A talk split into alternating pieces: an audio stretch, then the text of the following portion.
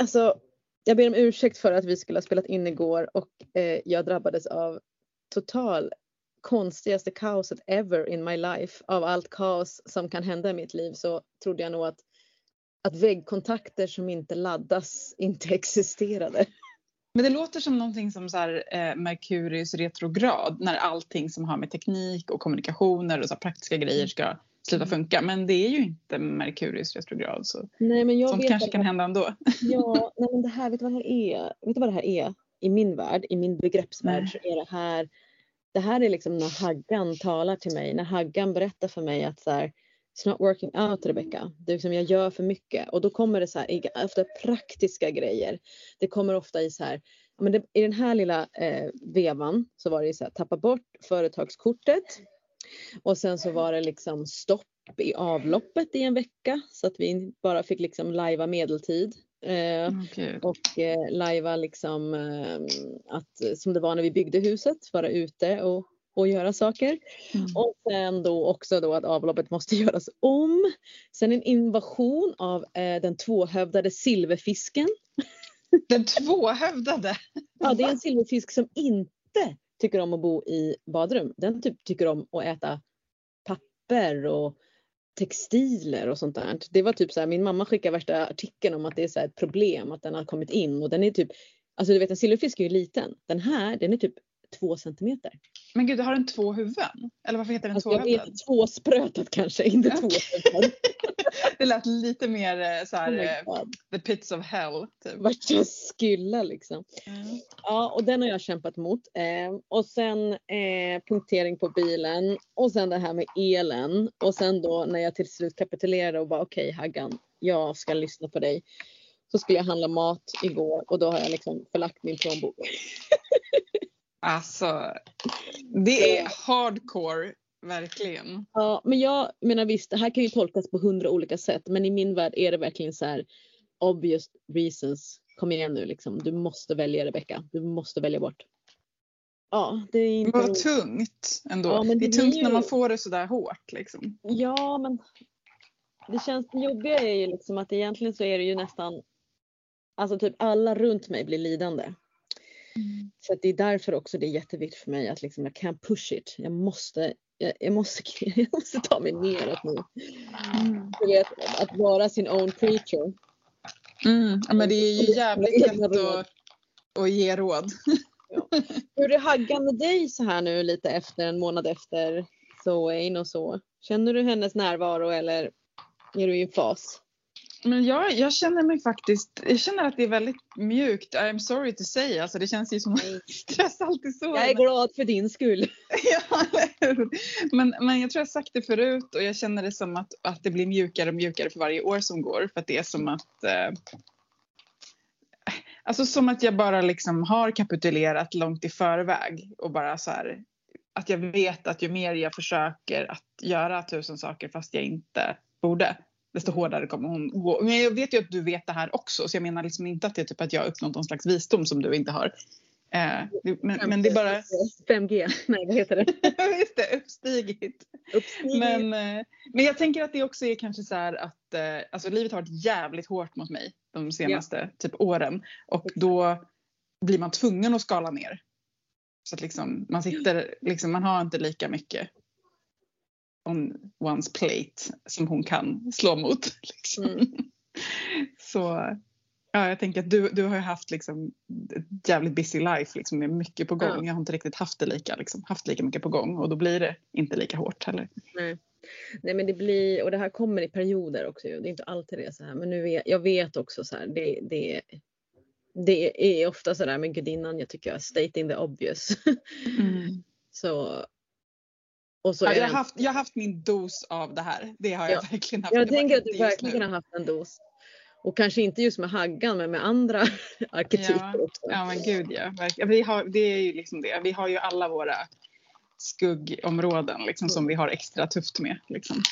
Men det är det jag känner att jag ska passa på nu. Att här, för jag längtar så mycket efter jul och vila. Längtar jättemycket efter liksom den här drömtiden som jag känner it's coming very soon. Så att bara göra klart det här sista nu och sen så ska jag stiga ner. Helt enkelt. Mm. Det kanske blir så också om man håller mycket space för andra att man inte riktigt hän, kanske hinner helt i fas. Sådär. Men det är lite det jag menar tror jag. För jag menar jag har ju liksom inga så här, publika ceremonier eller kurser eller någonting sånt just nu. Nej, just Och det har ju du. Jag menar det Mm. blir ju klart att det blir skillnad när man kan ha så mycket, mycket mer tid för sig, sig själv liksom. Mm. Eh, Det blir så. Ja men stjärnor, stjärnor många, kom till oss. Mm. Jag ser ju att, jag, tycker att jag ser i, i liksom själva mugglarsamhället en så här superstor längtan efter jul, jul också för att folk har ju börjat julpynta fast Ja. det är november. Jag menar nu när det här avsnittet sänds så är det ju precis innan första advent men alltså, jag tycker fan det är lite tidigt i november. Det är lite som när man ska byta på sitt altare att man alltid vill vara så här man vill gärna byta liksom lite för tidigt för att man har någon slags så här, eh, man vill inte riktigt vara kvar i det som är tycker jag. Det finns en Nej. tendens. Äh, nej, det- jag läste i um, mm, någon eh, tidning, det vet, var någon krönika, och där stod det bara att det heter liksom inte november eller heter det vent, ventember. Bara för att man Mm. liksom väntar in advent Mm. genom att julpynta och tända ljus. Alltså, För att man inte vill vara med mörkret såklart. nej, man vill Liksom. inte vara med. Man vill, man vill ju, det, menar, det är helt förståeligt, behöver man inte shamea liksom. Men, men det kan ju vara bra att, att kika lite på med, i sig själv. Ja, att man skippar hela mörkerperioden och bara in till ljus och jul. Ja, verkligen. Ja men du, speaking of så här att det liksom är lite tungt och mörkt och så där så är min hemliga fråga till dig Mhm. vilken ört du vill dricka i din varma kopp just nu. Mm. Ja. Det kan jag svara på så här in an instant för att det är nämligen chaga. Mm. Mm. Alltså jag eh, fick en massa chaga av en kompis som hade plockat liksom, alltså sprängticka.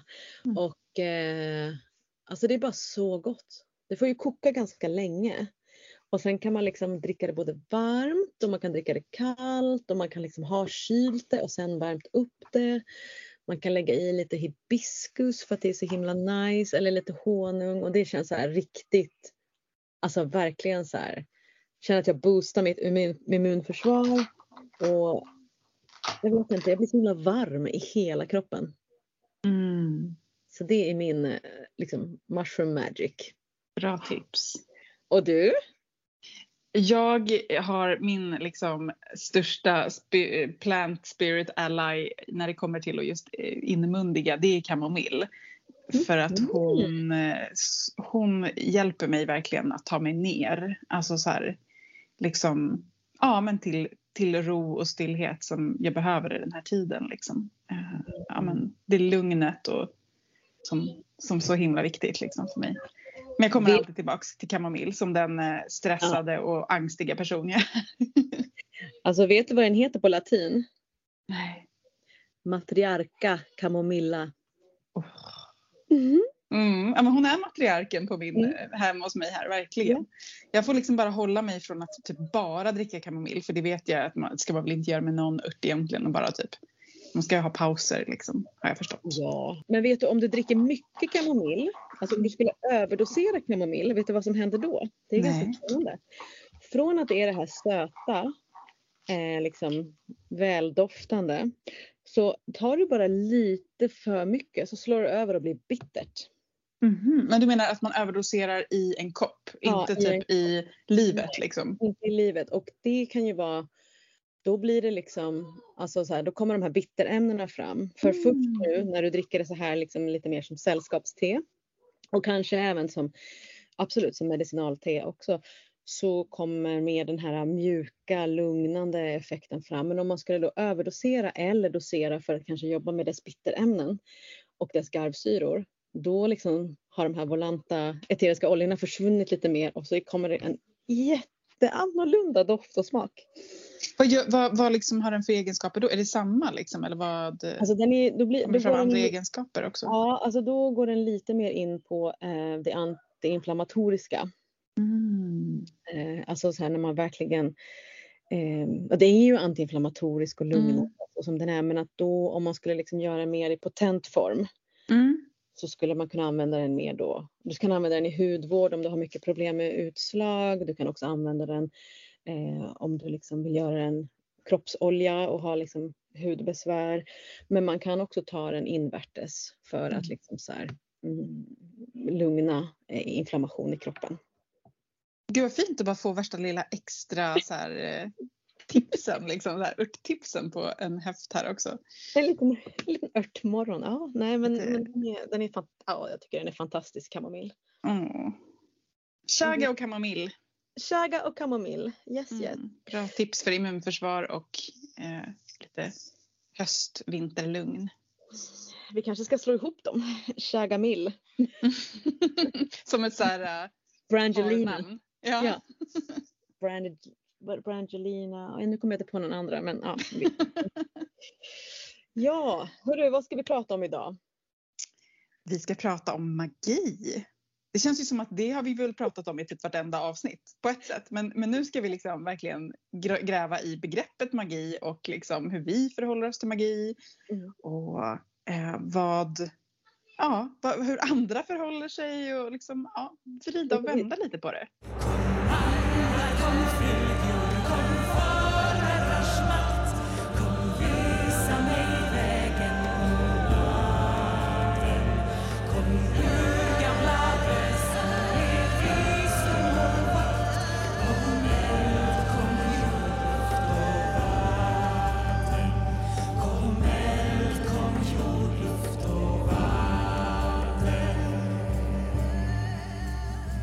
Vi började tänka på det här avsnittet var ju liksom det här med att ja, men jag fick ju en fråga från en, en journalist som var så här, men varför är magi så himla hemlig och mystisk? Jag bara, Mm. men det är den väl inte, eller? Alltså så här, eller jo det är den ju, jag vet ju det historiskt och jag vet ju liksom kanske att det kan det ju vara såklart, men i min värld så är den ju inte det. Men du, det där är jätteintressant därför att min tanke, när du, när du sa det här till mig, det här ämnet, varför är magi så mystiskt och så här, då hade jag precis också pratat med en journalist. Nej, och eh, ja, jag, var, jag hade, blev intervjuad och det skulle liksom spelas in intervjun och sändas liksom som radio liksom. Mm. Och då ville den journalisten också göra, eh, liksom, ta upp ljud från en ceremoni liksom, som Mm. jag skulle göra då. Och då blir det så himla intressant att ställa sig själv frågan så här, hur eh, hur iscensätter man magi för ljudmedia? Alltså så här, hur låter magi? Mm. För att det kanske inte låter så mycket liksom. Men det finns för, jag tänker att då fanns det kanske en föreställning också hos den här journalisten om att, att liksom det ska hända ganska mycket. Alltså det ska vara så här, ja då är det inte det här hemliga kanske men det är ändå det här eh, någonting, det, det liksom ska synas, det ska, det ska låta på olika sätt liksom men att jag tänkte att så här, oj då, min magi kanske är ganska, så kanske ganska liksom, tråkig. Eller så här, eh, Mm. motsatsen till krånglig då. Men gjorde ni, spelade ni in det eller? Ja, Wow. det, men det blev, eh, ja, det blev ju liksom ändå lite naturljud. Just det. Och så kanske jag sa någonting någon gång, tände något ljus liksom. Men, men eh, ja. Nej, men jag fick den eh, frågan eh, också så här. Eh, jag skulle jobb, göra, ja, men jag jobbade liksom one to one med en person och så frågade hen om den fick spela in och då sa jag ja, du kan absolut spela in allting jag säger, men du kan inte spela in ceremonin. Bara, Mm. Varför inte då? Jag bara, nej, men, eh, nej, men jag är inte beredd att liksom spela in en ceremoni live bara som den är utan då hade jag nog velat liksom stagea den lite för att Mm. ljudsätta den eller så att den blir eh, så som den för att det, tänker så här, det funkar jättebra i nuet där allt är som det ska vara just här och då men sen om man då bara plockar bort ljudet och det inte är så genomtänkt och sen gör den en månad senare då, det blir inte alls riktigt på samma sätt tänker jag. Nej. Jag tänkte mer så här när, när jag lät den här journalisten spela in så tänkte jag ju så här. Alltså journalister och forskare så vill ju gärna ställa sig utanför och liksom så här nu är jag objektiv betraktare av det här. Jag tänkte så här att om jag bara typ drar in honom i magin så, så får liksom han sen så får vi se vad som händer så får han liksom klippa det på något sätt. Just det, just Eh, det, just D- Inte låta personen stå utanför liksom. Så det kanske händer någonting i den personen och då kan det på något vis gestaltas. Så. det finns en liten hemlig sida hos oss i magin. Ja. Alltså att det är det liksom att så här, vi kan tänka så här, åh men, nej, men vi här, det är bara att komma. Sen bara, fast vänta lite. Mm. Eh, vi måste ändå tänka lite kring det här. Eh, eh, och det kan ju ha flera anledningar. Det kan ju ha en hemlighetsfaktor men det kan ju också ha en ansvarsfaktor. Det kan ju också ha liksom ett så här, hallå det måste faktiskt bli bra om det ska sändas. För att, Mm. Ehm, Men vad var din svar till den här journalisten då? När, när, när din Ja. journalist frågade dig varför är magi så hemligt och krångligt? Nej men jag sa ju det att det är inte det. jag tycker inte att det är det. Hon bara, men vadå berätta liksom. Eh, jag tänker så här. ehm, tänker direkt på Eyes Wide Shut. Tänker direkt på så här eh, hemliga ordrar och brödraskap och liksom eh, ritualer och mantlar och, och, och sex. Ja. Ehm, och jag Men bara, lite inspirerat av det där är väl ändå typ vår rörelse också med mantlar och sådär. Masker Ja. ibland. Masker absolut. Liksom. Nej, men, men det fick mig att tänka så var jag så här, okej nej, men du har nog rätt. Det är nog väldigt. För jag bjöd ju med henne sen på en magi. Mm. En session, en ceremoni. Eh, och, fick, och, och, och fick vara med. Co- Completely, eh, vad heter det? Eh, osensurerat.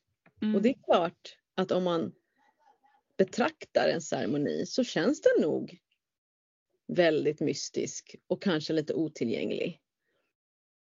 Även om jag då tänker att så här, nej, men alla kan vara med, alla har magi i sig och det, är ingen, det finns ingen gräns. Det finns Mm. ingen tröskel.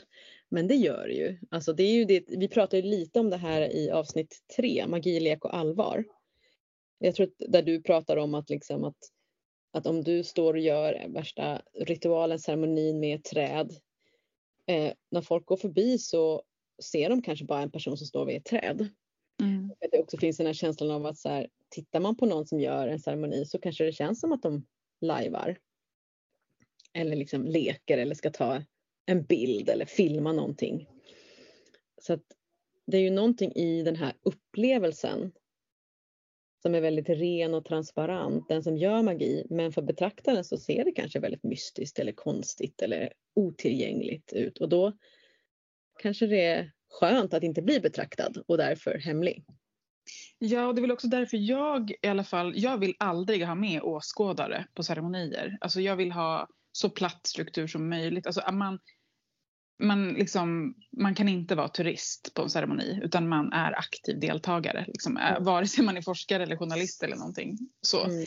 För att just liksom känslan av att om jag klär av mig bildligt eller fysiskt naken här på den här ceremonin då måste alla andra vara i samma typ sårbara state. Annars blir det väldigt liksom ojämlikt och uh, utelämnande för den som går in i magin om inte mm. alla gör det. Liksom.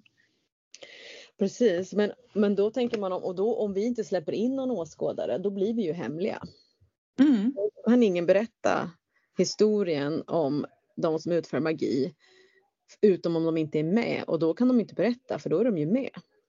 Men du gjorde ju precis, du har ju gjort uh, Arise Amazons uh, Den mm. gröna teorin, den här, mm. jag vet inte ens vad jag ska kalla det, det är en föreställning. Ja, vi kallar det för ett uh, ceremoniellt performance. Ja, och den släpptes ju precis, eller släpptes ju precis en video mm. från den och då är det ju ett sätt att liksom så här, eh, låta folk faktiskt utifrån som inte var där se ja. liksom så här var det. Ja. Ja men det är det verkligen och där var det ju verkligen också eh, eftersom hela den, den idén med det projektet var ju att liksom till vilken grad kan man mercha totalt ceremoniellt språk och ceremoni med scenkonstartister eftersom de på något sätt har ett väldigt liknande ursprung. Och då blev det också lättare att eh, filma det, lättare liksom att fota det eftersom det var ju utövare, det var ju blandade liksom ceremoniella eh, spaceholders och artister som gjorde saker och sen då alla de här deltagarna. Och då blev det på något sätt väldigt lätt att släppa in en kamera. Som jag för det, ändå var, för det var liksom också ett mm. performance och scenkonst, det var inte ren ceremoni, är det Nej, du menar? Det är det jag menar, det var inte ren ceremoni. Så att, och det var inte bara en föreställning så att det blev liksom verkligen den här mellandelen som jag tyckte blev jätte, jätteintressant. Mm. Och kan tänka mig att många som kom för att vara med om en total ceremoni blev så här, aha okej. Okay. Och många som kom och var med för en total scenkonstupplevelse i skogen blev så här, aha aha. Eller så var det jättemånga som bara, wow vad coolt, vad häftigt liksom. Mm. Eh, men då kändes det inte alls svårt att eh, eh, ha den här kameran som berättade historien om ceremonin och då filmades ju verkligen det ceremoniella. Mm. Mm. Mm. Jag kan dela den i, i gruppen så kan ni se vad vi pratar om. Mm. Ja men precis. Men alltså min tanke när hon, journalisten ställde den här frågan också var liksom så här, men du vill att det ska vara hemligt. Eller hur? Mm. Ja men gud ja. ja men det kände ju jag också med den här journalisten. Att, så här, mm. att liksom, gud vad besviken han och alla mm. lyssnare ska bli om magi är så här bara typ att man står och tittar på träd. liksom. Exakt. För det är också någon så här, det finns ju liksom någon så poäng i att magi är spektakulärt. Alltså dels tänker jag så här, jag tänker på liksom magi historiskt och alla hovmagiker, alltså som verkligen har varit så här, alltså det har varit så högt uppsatta typ män. Och liksom det måste ju bli något liksom. Det måste ju så här, annars kommer de inte vara kvar sina jobb liksom. Alltså, och även typ alla såna här spiritister som haft seanser på 1800-talet så, här, så det måste hända något. Det, bordet måste börja skaka, det måste liksom på något vis manifesteras annars har man inget jobb. Just det.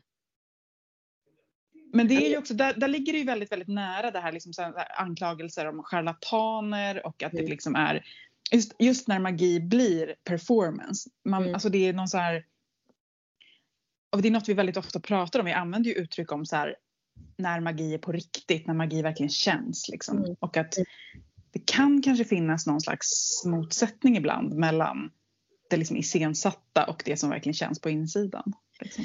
Ja, men det, det, är ju verkligen det och det är ju intressant att ordet magiker nu och trollkarl är ju synonymt, alltså de finns ju parallellt. Att någon kan ju vara magiker och jobba med naturmagi och animism och eh, liksom, ja, en mer jordbaserad magi. Men någon som är magiker kan också vara liksom, eh, på stora scener runt om i Las Vegas och göra illusioner och sälja biljetter och tjäna Typ Siegfried and Roy? Liksom. Typ de ja, exakt liksom. Eh, och där är det ju inte, i den sorts magi och magiker så är det ju inte så att den fysiska och andliga världen liksom blandas samman. Det är ju inte alls samma sak men däremot så är de ju väldigt hemliga med vad de gör för trick liksom. Mm. Och det på något sätt, jag tänkte mm, när jag gjorde lite research här nu inför det här så tänkte jag att aha okej, okay, men sådana här showmagiker, alltså det måste ju vara något nytt påhitt liksom. Det är väl någonting, någonting som har kommit eh, sådär Eh, ja, men jag vet inte, jag tänkte kanske medeltid eller liksom så här, hovnarrar eller något. Så, men det var, jag hade helt fel. Mm. det har ju funnits hur länge som helst, liksom, trolleri. Och eh, den äldsta källan som jag hittade var ju liksom att det första nedtecknade liksom magiska trolleritricket. Det hade nedtecknats i ett eh, papyrus från typ 4000 år sedan. Farao Cheops tid. Mm. Och eh, det finns till och med namnet på den magikern som heter Dedi. Som liksom, och tricket, i tricket så beskrivs att han kan vrida huvudet av en gås och sen sätta tillbaks det utan att fågeln skadas. Mm. Mm. Men var, var de här liksom magikerna var de särskilda från de som sysslade med, jag tänker liksom, man tänker Egypten och så, så har vi ju liksom, vi har ju även eh, magiker som Pythagoras som är mer känd för liksom, ja, sin matte matematik. Men jag menar, här, Pythagoras var ju driven av en magisk syn på matematik och talmagi och sådär. Men var det liksom, var de i olika kategorier? Vet du det? De här scenmagikerna och de här... Det som jag hissar är att jag tror inte att de är det. Nej. Jag förstår ingenting. Det finns liksom ingen separation. Men det, det, betyder att jag inte har hittat det. Eh, men, men jag tror inte det. För att det känns som att de, är, de nämns liksom som att de är magiker, en, alltså enbart. Det står liksom ingenting annat. Nej, för det jag läste var det att, eh, att det blev en, jag förstod det som att det blev en tydlig separation mellan så scenmagi och eh, liksom riktig då magi, eller vad man ska säga, eh, i och med upplysningen. I och med att den då inom citationstecken riktiga magin eh, blev liksom eh, ansågs eh, inte finnas eh, för den vetenskapliga liksom, revolutionen. Och då blev det istället eh, liksom den enda typ okej okay magin var mm. då den som man, som liksom det var en slags överenskommelse mellan publik och magiker att det här är inte på riktigt, det är en illusion. Liksom. Ja, um. men det läste jag också och sen också att eh, man liksom bytte namn under medeltiden på mycket magiker blev kallade för alkemister. Mm. Och alkemister fick ju göra ganska mycket. Alltså det var ju många medeltida furstesamhällen eh, och kungar som hade en egen alkemist som liksom eh, hade sin forskning kring ja, metafysik och grejer och, och liksom den här eviga metaforen för att man ska liksom kunna förvandla vatten till guld. Liksom. Men, men de gjorde ju de gjorde uppvisningar med Mm. det som de liksom har kommit fram till, vilket egentligen då numera är alkemi och kemi. Ja men Eh. precis för att alla de här liksom idag vetenskapsgrenarna som alltså dels matematik men, men också kemi då och även astronomi var ju Mm. helt samman liksom knutet Mm. med, med alkemi och med astrologi och atalmagi och sådär. Så att Mm. mycket av liksom den tidiga då vetenskapen det var, gjordes ingen åtskillnad mellan magi och vetenskap. Nej, och där någonstans liksom, ja men jag tänker så här. Liksom sex, alltså när vi, renässansen, när vi börjar gå mot upplysningen, då blir det den här separationen att då, alltså trollkarlar eh, eller magiker blir liksom förknippade med Satan. Eh, häxor, alltså eh, örtmagi. Ehm, Ja, det är väl också reformationen liksom. Alltså så här, protestantismens, för att liksom på något vis i katolicismen så är det ändå väldigt mycket av det här mystika. Vinet och eh, oblaten, brödet, blir fysiskt förvandlat till Jesu kropp och blod. Det är inte bara en symbol liksom. Mm. Men det, sånt börjar ju betraktas inom protestantismen som, så här, väl, som, som magi och Ja. liksom då svart konst. Ja, verkligen. Alltså det, det tas helt bort liksom. Eh, och jag menar i katolismen så finns det ju flera olika liksom. Mm, alltså allt ifrån liksom gråtande madonnan till liksom heliga källor. Alltså det finns ju ändå så här. Gud ja. Både Det- det- kvinnan och magin finns kvar inom katolismen även om den är kristen. Men eh, Mm. inte med eh, protestantismen. Den är Mm. så tråkig. Men för det är också någonting, tänker jag, i den här gamla magin. Alltså även en, en form vi inte har pratat om nu som är väldigt gammal, det är ju kabbala. Liksom den judiska mystiken och magin. Liksom som ju, jag menar, judendomen har ju sitt ursprung liksom, ja, men, ungefär samtidigt som de här gamla grekiska, eh, de gamla egyptiska och sen sedermera också grekiska liksom, magikerna och filosoferna. Men, men alla de här systemen, så här kabbala, de här matematiska talmystiken, alkemin, astrologin. Alltså det som jag tycker utmärker den är att det är så otroligt krångligt på tal om att magi Mm. är så här mystiskt och svårtillgängligt. Alltså, Mm. jag menar liksom astrologi är ju supermatte och så otroligt många olika himlakroppar att hålla reda på och olika vinklar och grader och eh, kabbala och liksom den här är ju också så här superavancerat system. Så det känns som att det är en sida av magi. Men jag tycker också att det är en sida av magi som känns väldigt så här, eh, manligt kodad. Jag tänker att man också har gjort det otillgängligt och mystiskt genom att man inte har släppt in vem som helst utan det var de bildade, de lärda. Eh, och mera vidskepelse och folktro har ju varit liksom mer känt. Och mer kvinnligt kodad. Där Och har mer- vi det med de kloka gummorna liksom. Ja, precis. Och inte lika då hög status på den sortens magi. Mm. Men jag tänkte Men- när, när du nämnde kabbala också så kan man bara passa på i den vevan också och nämna liksom att, att eh, det finns ju de här liksom, eh, det, det, mystiska magiska parallella går ju med större religioner också. Alltså vi har Mm. ju sufismen och islam och shinto och buddhismen. Eh, alltså så att, att det, det är som att det magiska liksom det har liksom aldrig lämnat oss men det har separerats. Så skulle man ju Mm. kunna säga, eller hur? Absolut.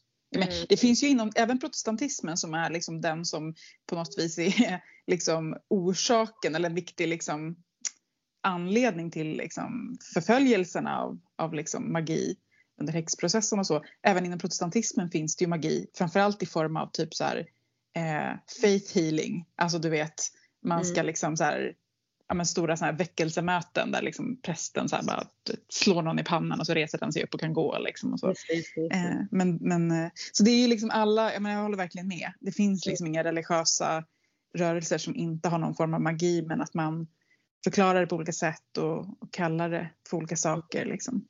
Mm.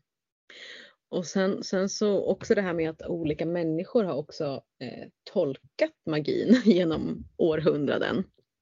Har gett sin Mm. syn på magi också. Alltså jag tänker så här att, ehm, att eh, där också är det ju det här manliga perspektivet hela tiden. Jag menar de kloka gummorna, folktro, vidskepelse, alltså så här, det, det nämns ju aldrig liksom i några skrifter liksom på det sättet. Nej. Det, det är ju ganska stor, stor skillnad. Eh, Nej, de som, har fått, de som har fått definiera magi är ju mer typ så här Aleister Crowley och Ja. liksom de, de mer okulta magikerna än de liksom folkmagiska ja. praktikerna. Alltså jag tänkte, jag, jag läste en bok, så, eller delar av en bok som, som av, av eh, Ingvold Gillhus. Jag tyckte det var intressant för att hon delade in magin i vardagsmagi och kaosmagi. Mm. Förklara. Ja, och där är det liksom då att, eh, och jag tyckte det var fint för att bara kort sagt så kan man säga då att vardagsmagi är kvinnligt kodad, är en kvinnlig form av magi. Det står liksom, det berikar tillvaron och det är praktiskt inriktat på vardagsproblem. Det handlar liksom att, så här, att få tillbaka sånt man utsänder så att de goda intentionerna blir en centralpunkt. Nu läser jag ifrån liksom, vad hon har skrivit. Eh, och att det handlar väldigt mycket om att eh, det kan vara allt ifrån att, eh, olika liksom besvärjelser, trollformer, ehm, eh, eh, sätt att så på, sätt att ta tillvara eh, det som jorden har gett den men också liksom att också lite uppfostran helt enkelt. Så att, att lära den nya generationen den här vardagsmagin. Och den, det som hon kallar för kaosmagi det är liksom rituellt orienterat.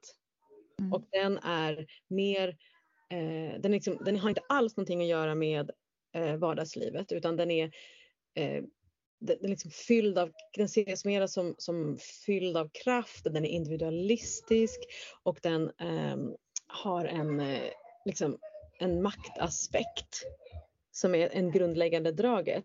Och att genom att då jobba med ehm, eh, den här då kaosmagikerna då menar att de kan jobba med magi för att påverka världen genom olika individuella prestationer så kan man då eh, helt enkelt fysiskt och psykiskt och materialistiskt påverka världen genom Mm. olika ritualer. Och här har man ju också då, apropå det här som jag tänker som journalisten frågade mig om, det här Ice Wide Shut och ritualer och hela den grejen. Att det, så här, det blir så här statusskillnad om man tänker Mm. att det här skulle vara ett sätt att se på magi. Att den här liksom lite mer enkla hemmamagin, liksom, eh, jag vet att i, eh, i Hellas natthörsbok så, så, så finns det liksom exempel på kristna kvinnor som eh, är ute liksom och sår sina frön medan de också samtidigt rabblar på en, en gammal visa, liksom, en liten Mm. besvärjelse. Mm. Helt ofarligt men räckte gott och väl för att bli anklagad för att vara häxa.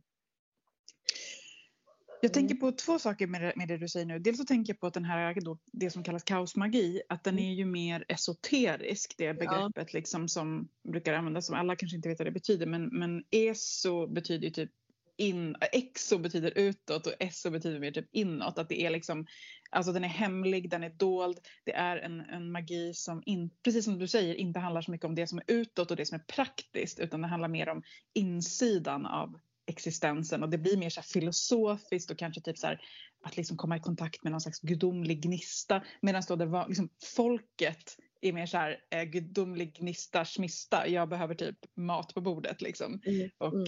Att den magin blir som sagt mer, mer pragmatisk liksom.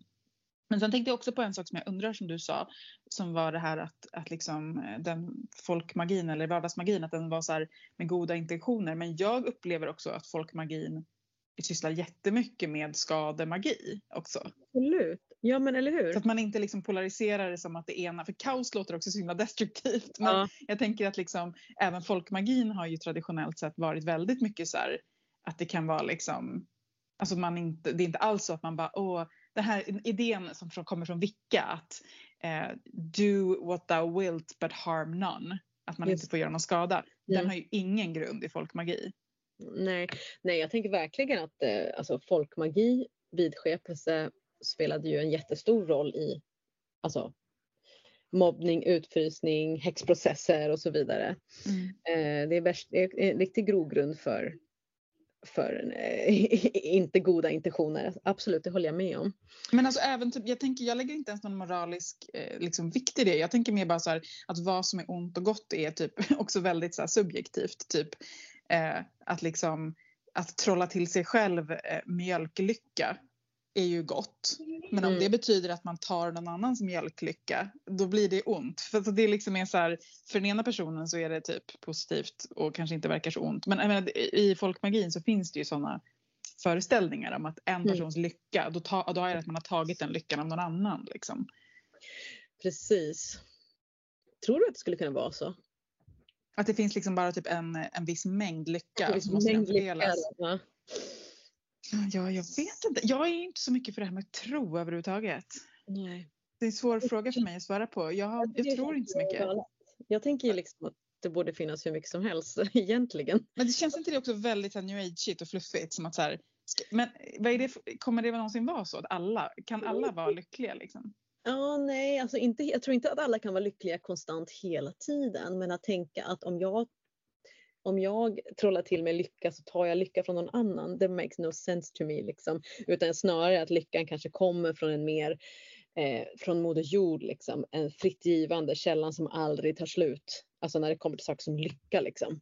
Ja, men då tänker jag att i det här fallet, om det är liksom lycka som i ändå materiella saker som så här, Mm. pengar till exempel eller ja, resurser, då är ju faktiskt inte Moder Jord outsinligt. Alltså det finns en begränsad mängd eh, skog och Ja. berg och allting som vi tar Ja. av Moder Jord. Eh, Om man tar mer än man behöver själv kanske. Ja, det att det kanske, alltså jag tänker ändå att det ligger någonting i det. Att liksom, när alla kan inte ta allting. Liksom, det, Nej. då får någon Nej. annan mindre. Det är någon slags socialistisk liksom, Mm. princip kanske. Men, ehm, Det, liksom en liten, det kanske var, de hade lagt in som en liten skyddsmanual här i folkmagin.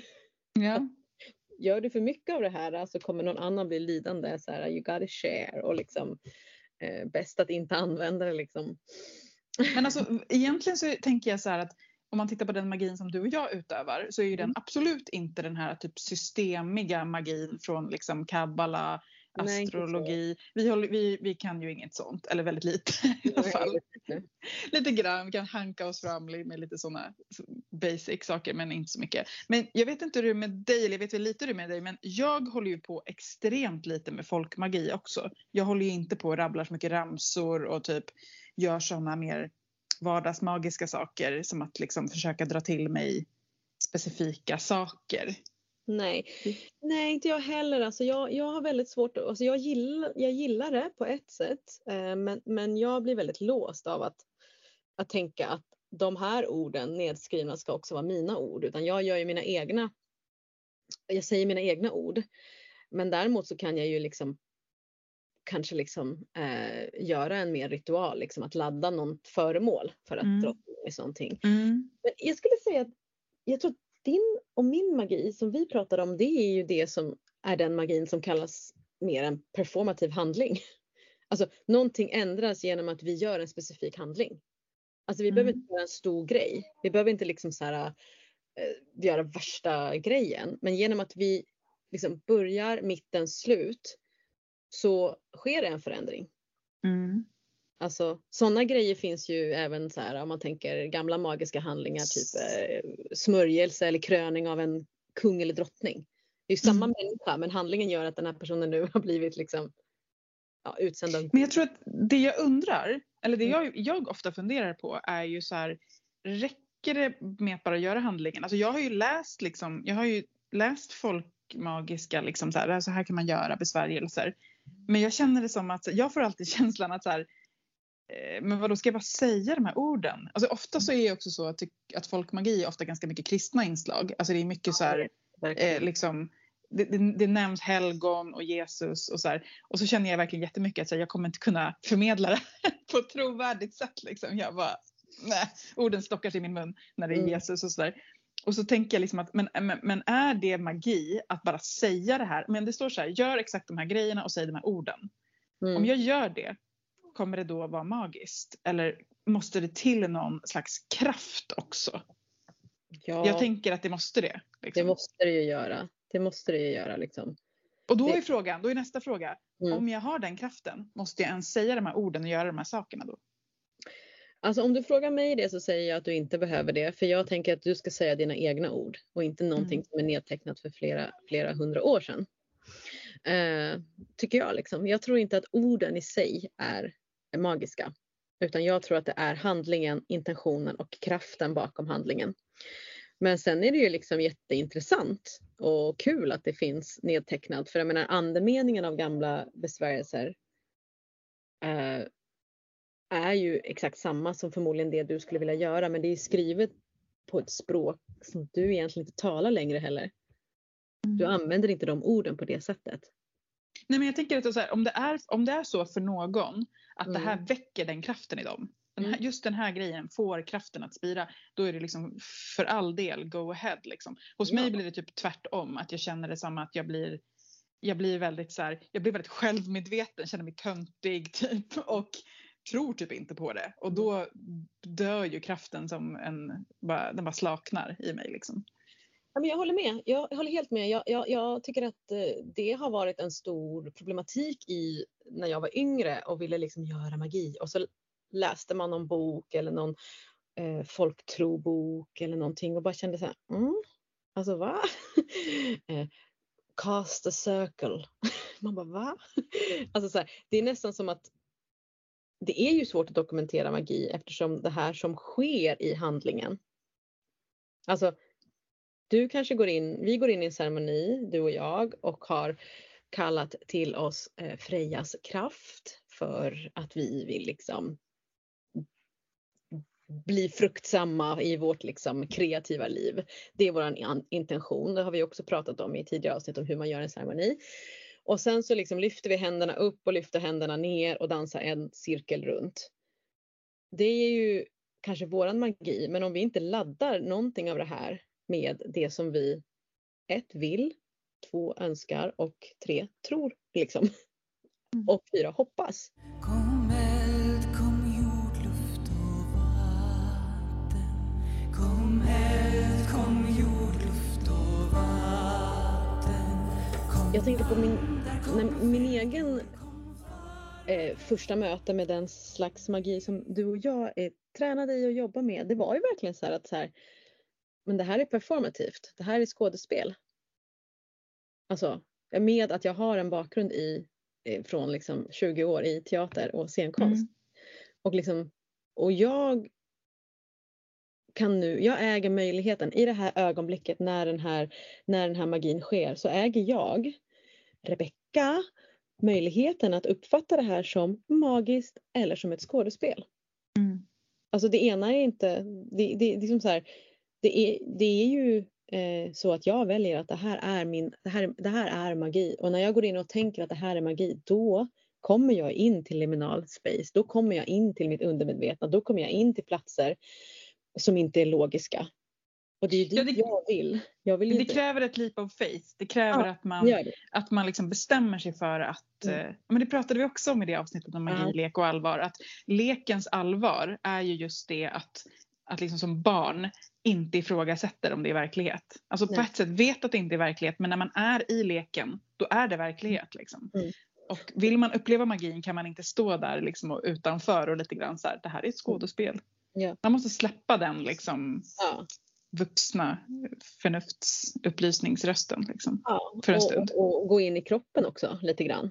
Det är kroppen Just det. är nästan bättre på att uppleva magi än hjärnan till en början. För hjärnan är så här, hallå. Mm. Men om man, tänker, om man tar exakt det vi pratar om nu och bara lyfter det till scenen. Om jag tittar på en trolleriföreställning. En del av mig vill ju typ så här bara uppleva och bara wow, wow, wow, shit vad coolt. Men den andra är så här, men hur gjorde magiken det här? Mm. Hur gick det till liksom? Mm. Eh, men samtidigt på exakt samma sätt med, med den typen av eh, illusionsbaserad magi eller eh, trollerikonst, scenkonst är ju så här att men vad spelar, alltså vad ger det mig för upplevelse att jag bara, åh det var linor. Ja, ja. Det är ju att döda en upplevelse. Det är på samma sätt som man sitter och tittar på en film och man hela tiden liksom bara, bara typ så här tittar på det som om så här, det här är inte på riktigt, det här är iscensatt och vilka dräkter har de? Alltså då, har man ju, då förlorar man ju liksom berättelsen. Ja. Då förlorar man hela berättelsen, hela, all, absolut. Och jag brukar, mm, liksom, jag har ju fått den här frågan många gånger, så här, men, ah, men hur vet jag liksom att det inte är i mitt huvud? Och jag bara, men det är i ditt huvud. Men det är också i din kropp. Och det här är lika liksom, alltså det, det är också så här att, ehm, att eh, det finns ju inget sant eller falskt i magi. Alltså nu, det är ju kategoriserat som pseudovetenskap liksom. Precis som astrologi och massa annat blev efter upplysningen. Ja, det går inte att, det går inte att eh, liksom empiriskt bevisa, även om väldigt många människor har försökt. Hittills Ja. har det inte gått, det kommer nog aldrig gå. Det kommer nog aldrig, aldrig gå liksom. Men, men eh, jag tror liksom att så här, jag kan tänka att magi har ju funnits lika länge som människan. Lika Mm. länge som, alltså det, det, det finns ju liksom ingen separation egentligen om man kollar nu. Jag blev lite chockad över det. Jag tänkte så här att, att eh, eller chockad blev jag inte men jag tänkte att ändå så här, mhm, eh, att det inte kanske gick att hitta fynd, alltså bevismaterial att magi har funnits så tidigt liksom. Men, men det Mm. gör ju obviously. Mm. Eh, så jag tänker också så här att eh, om man skulle gå tillbaks till den initiala frågan. Varför vill då så himla många fortfarande att det ska vara lite hemligt? Vad skulle vi säga med allt vi har pratat om nu liksom? Men jag tänker att en sak är väl just det här att, att, liksom, att deltagarna, eller då åskådarna, men liksom på något vis deltagarna förhoppningsvis, att hjälpa dem in i det liminala spacet. Att ju Mm. mer det känns, ju mer Mm. man kan iscensätta känslan av att det här är någonting utöver det vanliga, desto lättare kanske det är för vår kropp och vårt psyke att kliva in i det liminala spacet. Just det. För det tänker jag att det är det vi gör när, när du och jag, i, i som sagt den prästinnetradition vi tränade i, så är det ju, det är faktiskt så att Kathy Jones från Glastonbury som har grund, grundat den vägen, hon är ju dramatiker och liksom håller på med sacred drama. Och Mm. jag tänker att det har satt sin prägel på den här traditionen som du och jag tränade i.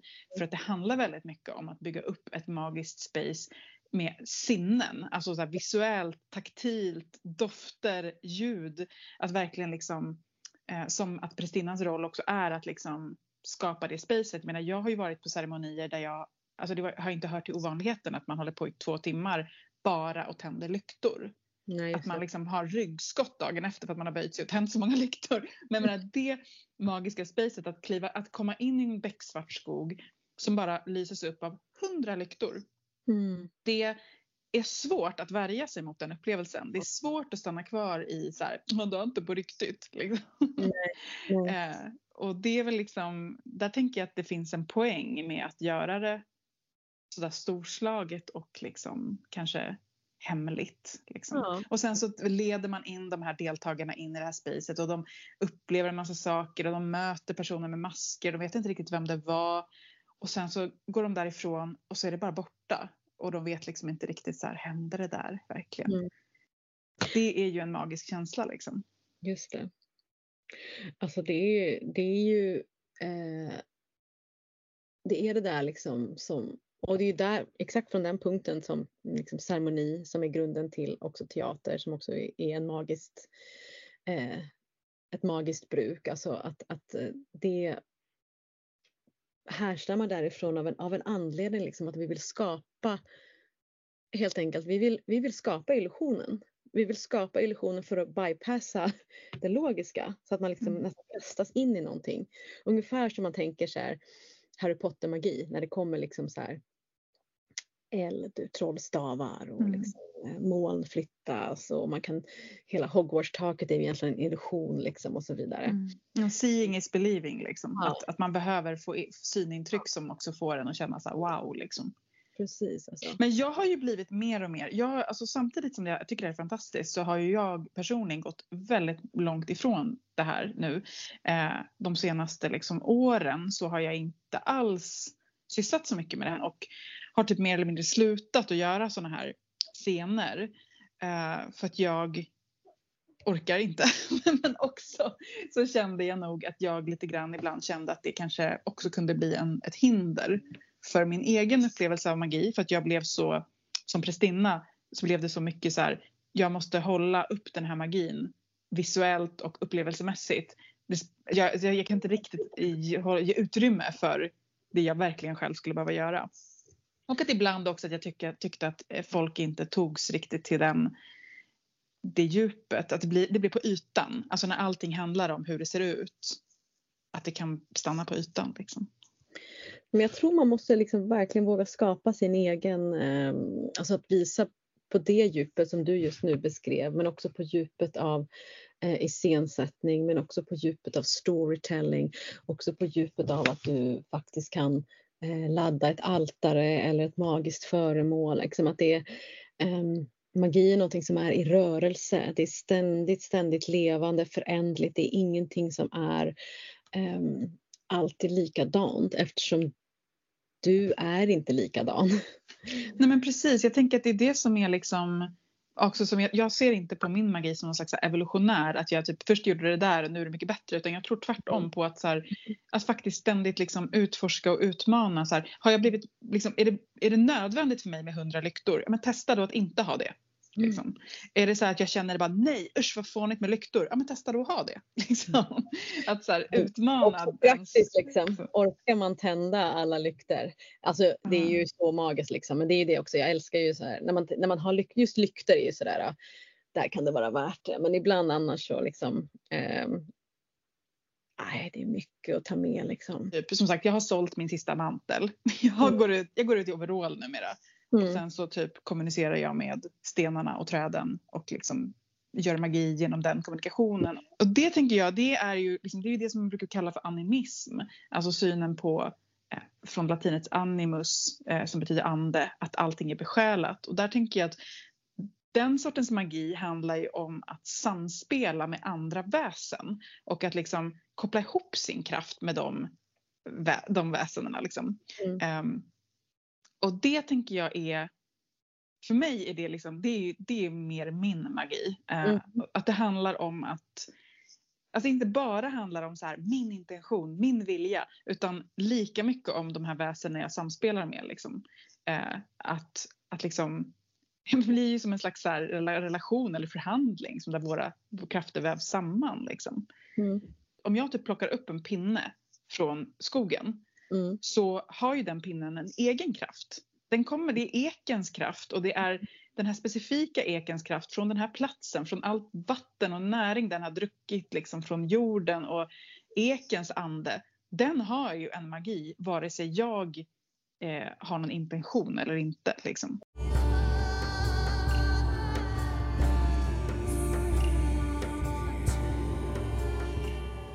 Och Max Weber han, han skriver ehm, eh, att för att förstå magi måste man således undersöka de beteenden som sam- sammankopplas med ett magiskt bruk.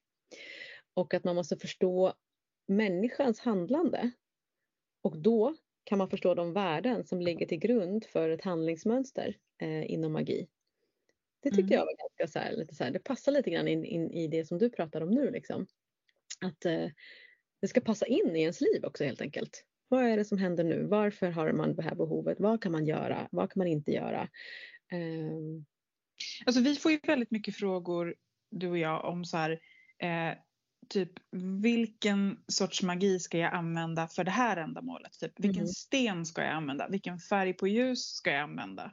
Då, då Mm. är vi ju just på det här liksom system. Alltså det finns ju Mm. så här vissa färger, vissa system för vilken färg som gör vad, vilken sten som gör vad, vilket träd som gör vad. Liksom. mm, Eh, det finns ju sådana system. Det finns ju massa och det finns inte he- heller aldrig ett liksom, utan det finns Mm. massa olika. mm. Nej men jag tänker så här, alltså så här jag, jag, jag tänker mycket på det här med ingången. Alltså så att eh, till skillnad kanske från det, du sa om det här med det evolutionära kan jag nog tänka att det kan exakt vara exakt så. Att i början, för att komma in i det så kan det behövas liksom kanske en mantel för att få känna sig på ett annat sätt i kroppen. Eh, det kanske behövs mycket rökelser och dofter för att kunna ta sig till en annan plats. Eh, Det kanske behövs att man verkligen ser alla de här föremålen eller att massa lyktor är tända i skogen. Men ju mer man börjar lita på eh, sig själv så kanske man förstår att okej, jag behöver inte ha ett gult ljus. Jag behöver kanske inte ha liksom eh, exakt kalla in gudinnor med namn. Jag kanske bara kan kalla in känslan av gudinnorna. Eh, men att jag tänker i början, alltså precis när man, lär, alltså man tränar, man lär sig ett hantverk. Mm. Så att på ett sätt så kan jag säga så här, visst om det, om det känns att det stödjer personen i fråga, att liksom så här, ja, svart är sawain, vit är eh, jul eller, eller imbolk, eh, grönt är ostara, lalalala. Ja, men det kanske är nice att jobba med de här färgkoderna, de här ljusen. Uh, lugn är grön, uh, pengar är, jag kan ingenting om det här nu, nu hittar jag bara på. Pengar är gult liksom. Men jag vet inte, men om det, om det är någon som säger det, att vissa färger har en viss, ja, men börja där, men i slutändan så är det väl liksom egentligen alltså karisma som du har som ligger bakom kraften. Och skulle jag då vilja tillägga, inte bara du, för att jag tycker att det blir individualistiskt, att det är som att bara man själv har kraften, utan jag tänker också så här, typ om vi tar så här korrespondenser och vilket träslag ska jag använda, vilken ört ska jag använda, ört kan vi ta, för vi har ett helt, avsnitt om örter. Och då pratade ju vi, du just om det här att man kan inte bara säga så här, den här örten är för det här. Mm. Och lik, därför att det är en relation, alltså det är inte bara din karisma, örten har också en viss kraft och inte bara en kraft, den är en hel person med massa sidor.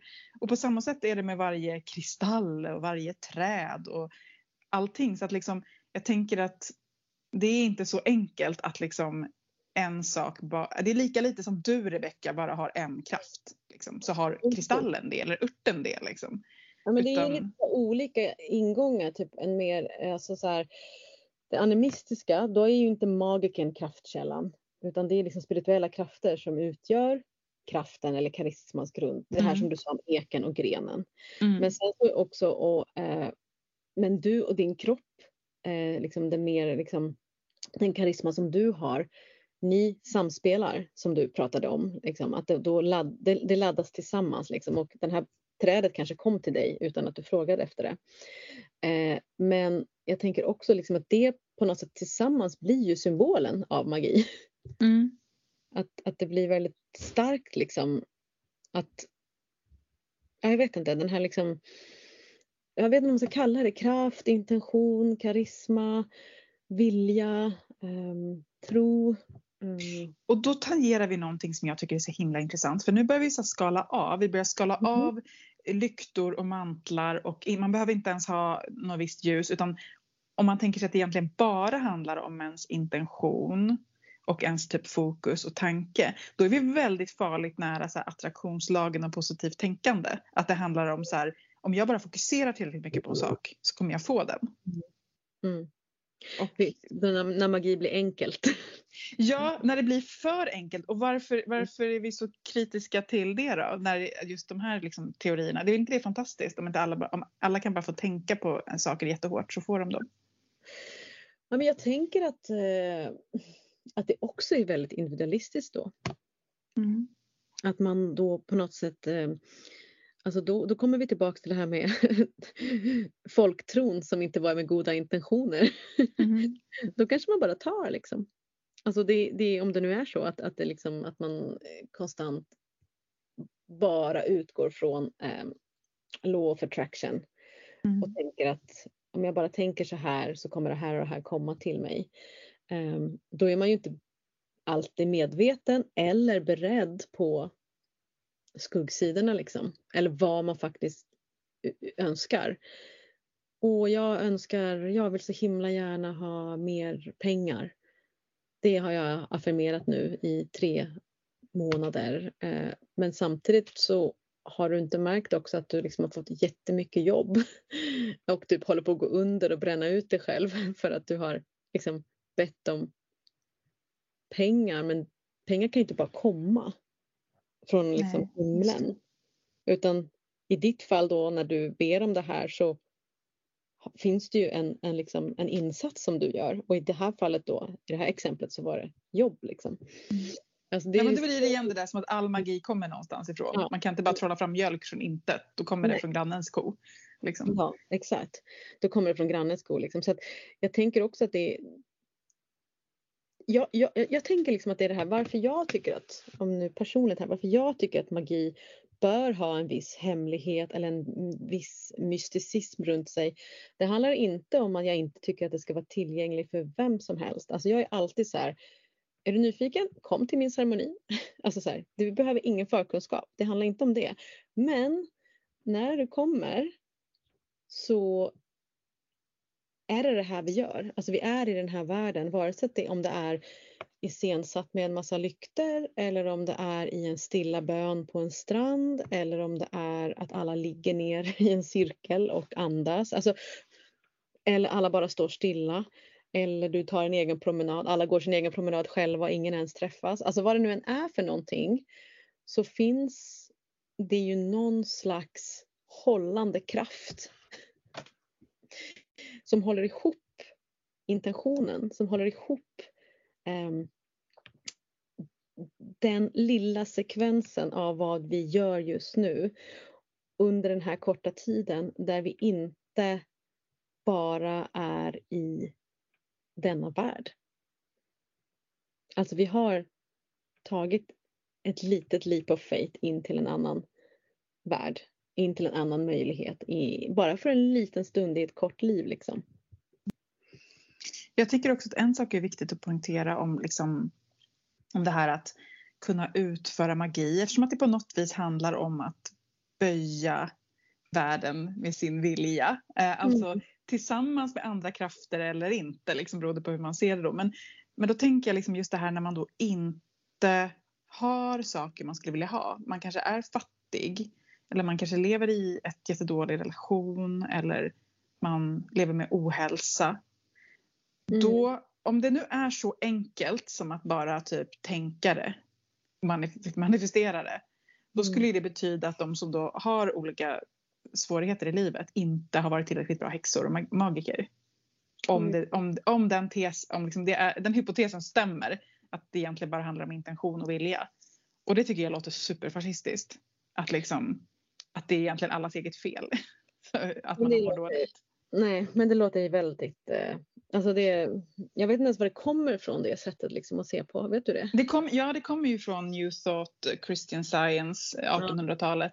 Mm. Eh, var- Där man, fram, framförallt det här med synen på sjukdom. Att man, eh, att man tänkte att liksom, det var bristande tro, bristande liksom, eh, fokus som, som gjorde att man blev sjuk. Att man kunde tänka bort sjukdom. Liksom. Mm. Ehm, och därför, därför finns ju också en poäng med att magi inte ska vara för enkelt. Att liksom, det är inte så att, att du har all makt och Nej. att du bara kan tänka dig ur saker. Därför att då blir det väldigt, väldigt fascistiskt när människor inte har det, Och har det väldigt- bra. Liksom. Och väldigt grogrund för sekt. Liksom.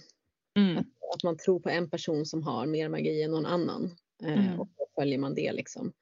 Eh, och det är väl också därför jag typ har svårt att tro på sådana här spells som är som är så att jag bara typ gör en liten spell, typ ett ljus och sen så gör jag någon symbol och så, så typ kanske jag riktar jättemycket kraft mot den men jag känner ändå att så här, om det här nu då inte lyckas eh, Alltså så här, jag, jag på något vis tänker, för mig är det viktigt att tänka att världen befolkas av andra krafter än bara mina egna. Alltså Ja det är liksom virus och bakterier har sina egna intentioner. Jag kan Mm. inte alltid med min magi eh, Mm. liksom styra dem. Därför att då blir det inte heller bara mitt fel när Mm. saker inte går bra. Och det tror jag är viktigt för att inte leva med extremt mycket skuld och skam och otillräcklighet. Liksom. Men det är också från det an- animistiska sättet att se på Ja, jag, jag, är väldigt, jag proklamerar väldigt mycket animism i det här avsnittet om inte någon Ja. redan har märkt det. Animism är det begreppet som menas liksom att naturen är besjälad och allt är besjälat. Allt har en själ helt enkelt. Eh, Det går inte att, att eh, do anything. Nej, men det är mer, mer liksom att man kan, man kan alliera sig med vissa krafter Ja. och kanske få dem att vara hjälpsamma. Men man har liksom inte så här, det är inte som att man har all makt själv.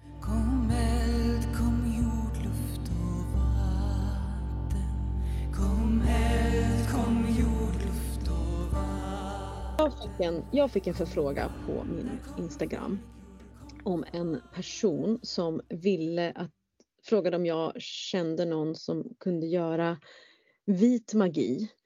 Och jag frågade, men vad menar du med det?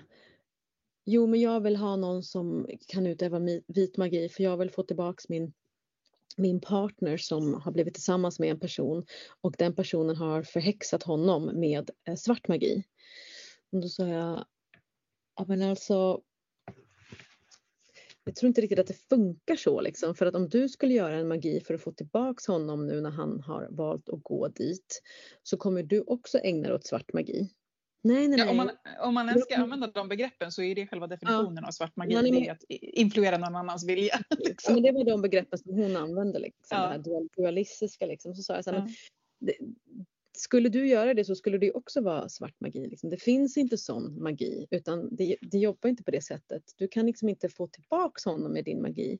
Och hon bara, men vadå, du kallar det liksom för häxa? Jag bara, ja men om du vill få tillbaks honom, det enda du kan göra är att jobba med magi för dig själv. Du kan eh, liksom, eh, ett, fråga dig själv eh, om du verkligen vill ha tillbaka honom eftersom han har lämnat dig nu. Men, men, men det, det är liksom så här, eh, det enda du kan, om du nu tror att han har blivit förhäxad, för jag vill inte liksom ta bort hennes upplevelse, om du nu tror det, så det som du, den magi du kan jobba med nu, det är ju liksom en magi som då skyddar honom.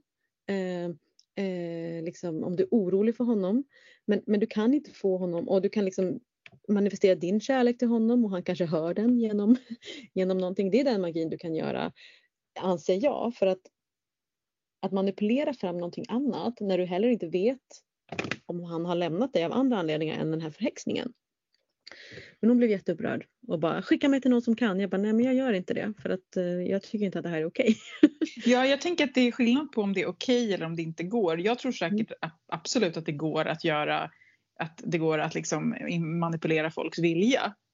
Både magiskt och icke-magiskt. Det är Men däremot så tänker jag att det är absolut, absolut oetiskt. Liksom. Mm. Så att där tänker jag att jag skulle ha svarat samma sak. Liksom, Mm. att så här, eh, du frågar fel person, jag tycker inte det är okej. Men Mm. också så tänker jag att det är inte bara mot den andra utan det är även vad man gör, gör mot sig själv som du säger. Att så här, Mm. Men liksom, gud, eh, då behöver man nog jobba med självkärlek liksom. Om man, om man är beredd att manipulera en annan person magiskt för att få Mm. tillbaks den mot den personens vilja. Mm. Då har man nog en del jobb med självkärlek att göra. Men jag tänker också att det ligger liksom någon slags, eh, jag menar, hur, vem, vem kan definiera att någon har blivit förhäxad? Alltså det, är- det är omöjligt för mig liksom, som svarar i ett DM på någonting Mm. sånt och veta vad som har hänt. Liksom. Men, hmm, alltså, det är ju en annan slags eh, eh, form av magi som jag är väldigt tveksam om. Ehm, Visst, det kanske det finns ju kärleksmagi och det finns ju sexmagi och det finns ju liksom förhäxningsmagi men, men frågan är liksom om det är möjligt att totalt hålla en sån spell eller magi väldigt, väldigt länge. Magi är bara ett sätt att influera verkligheten. Liksom. Och jag tänker att om man tror att allting sker av magi så blir man Mm. dels väldigt paranoid och maktlös liksom, inför sin omgivning. Det är kanske är ett uttryck för maktlöshet. Om man tänker att allting är magiskt. Att man inte bara så här, men vad, vad händer med att prata med varandra till exempel? Mm. Liksom. Ja men det tror jag verkligen. Alltså. Så att, jag menar, på något sätt så landar vi väl i, om man skulle sammanfatta det här avsnittet i att så här, jo, ja, magi är mystisk, magi är hemligt. Eh, men nej, magi är inte hemligt, magi är inte mystiskt. Ehm, genom historien har den behövt att gömma sig, behövt hålla sig undan. Genom historien har vissa människor godkänt viss sorts magi och underkänt annan sorts magi. Eh, magi på scen manipulerar, magi utanför scen kan också manipulera. Eh, att det handlar väldigt mycket om den personliga upplevelsen av magi. Vad väljer vi att gå in i? Vad väljer vi att inte gå in i? Och att ehm, den magi som jag gjorde igår behöver inte vara samma magi som jag gör imorgon. Um, men sen också det här liksom, som många uttrycker liksom, mer i populär populärkultur är så här, alltså bara åh gud vilken solnedgång, det var helt magiskt. Det var magiskt igår. Vet du, vilken föreställning. Alltså, det var helt magiskt. Jag träffade mina kompisar. Det var så himla kul. Det var magiskt. Alltså, folk använder ordet magiskt också som att så här, någonting hände. Vet du att det är eh, Gotlands eh, så här, officiella motto, eller så här, vad heter det, slagord? Nej, vad heter det? Eh, det- Slagord. Nej, det heter... Oh, gud, det heter väl... Slogan heter det. Slogan, ja. Mm, mm. Det är magiska Gotland. Det är Just liksom det. Det, står, det är, ja, de skulle bara veta hur rätt de har. Ja, de skulle bara veta hur rätt de har. Nej, men det är Men du- verkligen så. Det smyger verkligen in alltså, i, överallt. Liksom. Det här magic. Völvans spådom. Från dåtid till nutid till framtid. Vi älskar och tackar er Patreons från djupet av våra hjärtan. Tack, tack, tack. Puss, puss, puss. Ni är otroliga. Så en av de saker som vi gör för att hylla er, det är ju att varje vecka så drar vi en utav er som blir föremål för völvans spådom. Låt völvan tala. tala. Angelica Andersson Palo. Tack för att du är vår Patreon. Den här spådomen är till dig. Och den som kom till dig är en gestalt som jag tror att alla som hör den här podden känner till. Jag blev ganska förvånad ändå när hon kom. Med ljus i håret, krona på sitt huvud, genom mörkret. Lucy.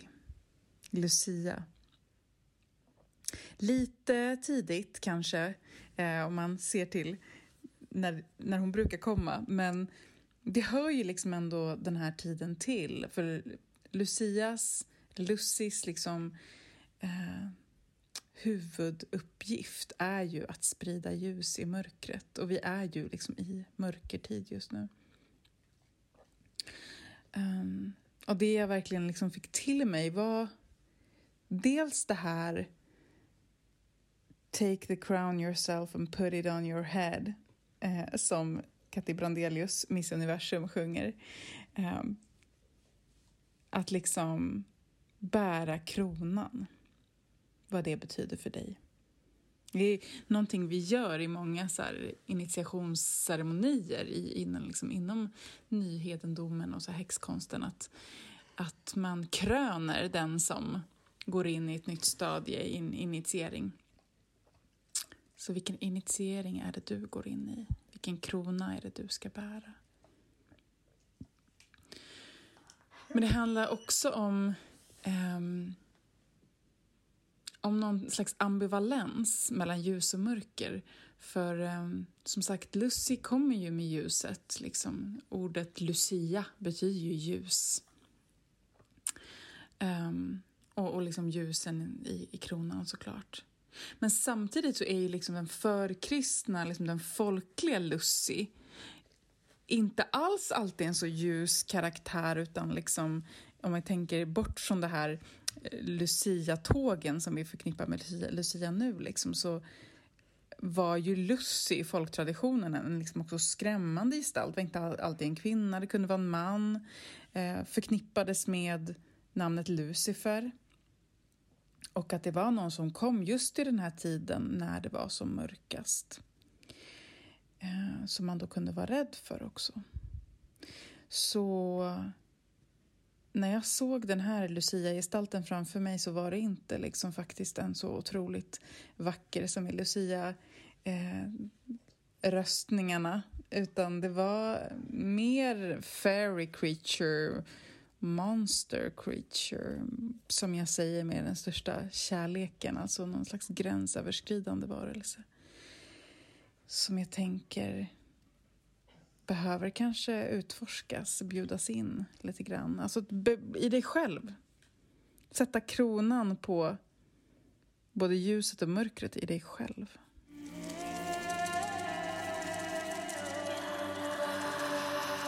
Men du, en sista fråga till dig då, bara så här, en personlig fråga. Här, om du skulle beskriva hur magi känns för dig personligen, när du vet att now magic Mm. is happening, vad, vad händer då? Hur Eh, skulle du veta det? jag vet det väldigt starkt. Eh, två grejer händer. Det ena är att det eh, från mitt bröstkorg och uppåt mot kinderna så bara det bara kittlar till. Alltså det är nästan det, det spritter av energi. Alltså det kliar, kittlar, skakar i mina käkben. Alltså från bröstet och upp liksom. Mm. Eh, och att jag liksom eh, i och med att det händer så, så är det som att det kommer en rörelse i kroppen. Jag kan inte stå stilla längre. Det andra är att eh, det händer någonting med mina ögon. Min blick ändras. Den bara... Helt plötsligt så ser den andra saker. Det bara fluff liksom. Eh, och det är jätte så här, fysiska förnimmelser verkligen som sker. Eh, Gud vad häftigt. Jag känner igen det jätteväl men eh, jag har exakt samma sak med synfältet. Mm. Att det är en slags vidgning av sy- synfältet tror jag att Mm. jag skulle beskriva det som. att Från att det är ett ganska smalt rakt fram så är det Mm. som att det är mer, mer så här 360 grader och liksom jämnt. Men sen Mm. är det också, det, precis som du säger, sen har, fast jag har inte den i bröstkorgen. Det här är ju jätteintressant. Det här borde vi prata om mer. Vad folk, hur folk känner magi. Ni kan gå in och skriva i eftersnacksgruppen. Hur känns Ja. magi för er? Känns magi för för- er?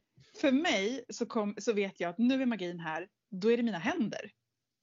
Då, det. precis den här, det är en pirrning i huden. Det Mm. pirrar, eh, ja, pirrar i händerna. Mm. Och sen så kan den sprida sig upp liksom över armarna och upp över hela min kropp. Men det börjar alltid i händerna. Mm. Mm. Så spännande. Mm. Ja, nej, men det här måste ni skriva eh, i, eh, på eftersnacksgruppen. På Facebook. På Facebook. Oh, wow. Alltså jag tror nog att vi slutar där. då. Jag Mm. känner mig helt, eh, helt uppfylld av det här avsnittet. Att det, Mm, Nu började det pirra i mig bara för att jag började prata om det. Ja, men jag kände likadant. Att jag så här, skrink liksom. Nu vill jag gå ut här och, och, och bara. Det är ju liksom fullmåne när vi spelar in det här liksom och det är ju helt Mm. fantastiskt. Ehm, jag tänkte bara passa på att säga en sak som jag gärna ville berätta för dig vad jag ska göra i helgen. Ja, berätta. Ehm, och det är ju så att jag ska göra debut på marknad. Ja, jag ska stå på Handkraft Kvinnokraft den 28 november i, i Stockholm och sälja örter och tygbindor och magiska saker eh, tillsammans med Hella, Häxans trädgård. Hon är så här luttrad på det där liksom. Eh, Men jag är så här, åh gud alltså. Nu ska jag Jag liksom hade, jag hade trott att du var en marknadsräv med alla Mm. dina olika små häxiga saker som du har i din husvagn. Att du skulle Ja. springa ut och sälja dem. Men... Nej, nej, alltså jag tycker faktiskt att det här är lite jobbigt och här behöver jag nog göra någon magisk eh, skydds, skyddsform, vad heter det, skyddsspel eller någonting. Alltså jag tycker det är så Mm. läskigt när det blir så stora grupper.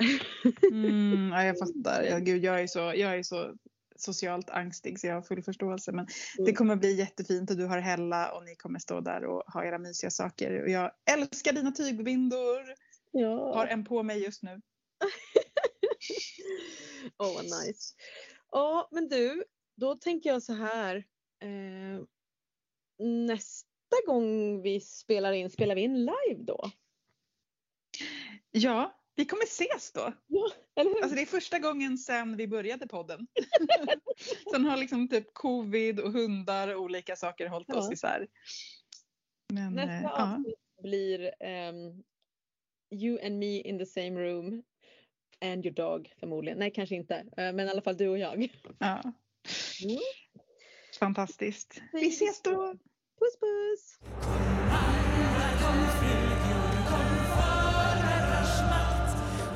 Vill du stödja vår podcast ytterligare så kan du Betygsätta podcasten. prenumerera på podcasten för att öka vår synlighet. Bli medlem på Patreon så får du dessutom en massa häxiga benefits. Gå in på patreon.com slash formodrarsmakt. Och vill du ta del av ytterligare samtal med likasinnande, bli medlem i Facebookgruppen Förmödrars makt eftersnack.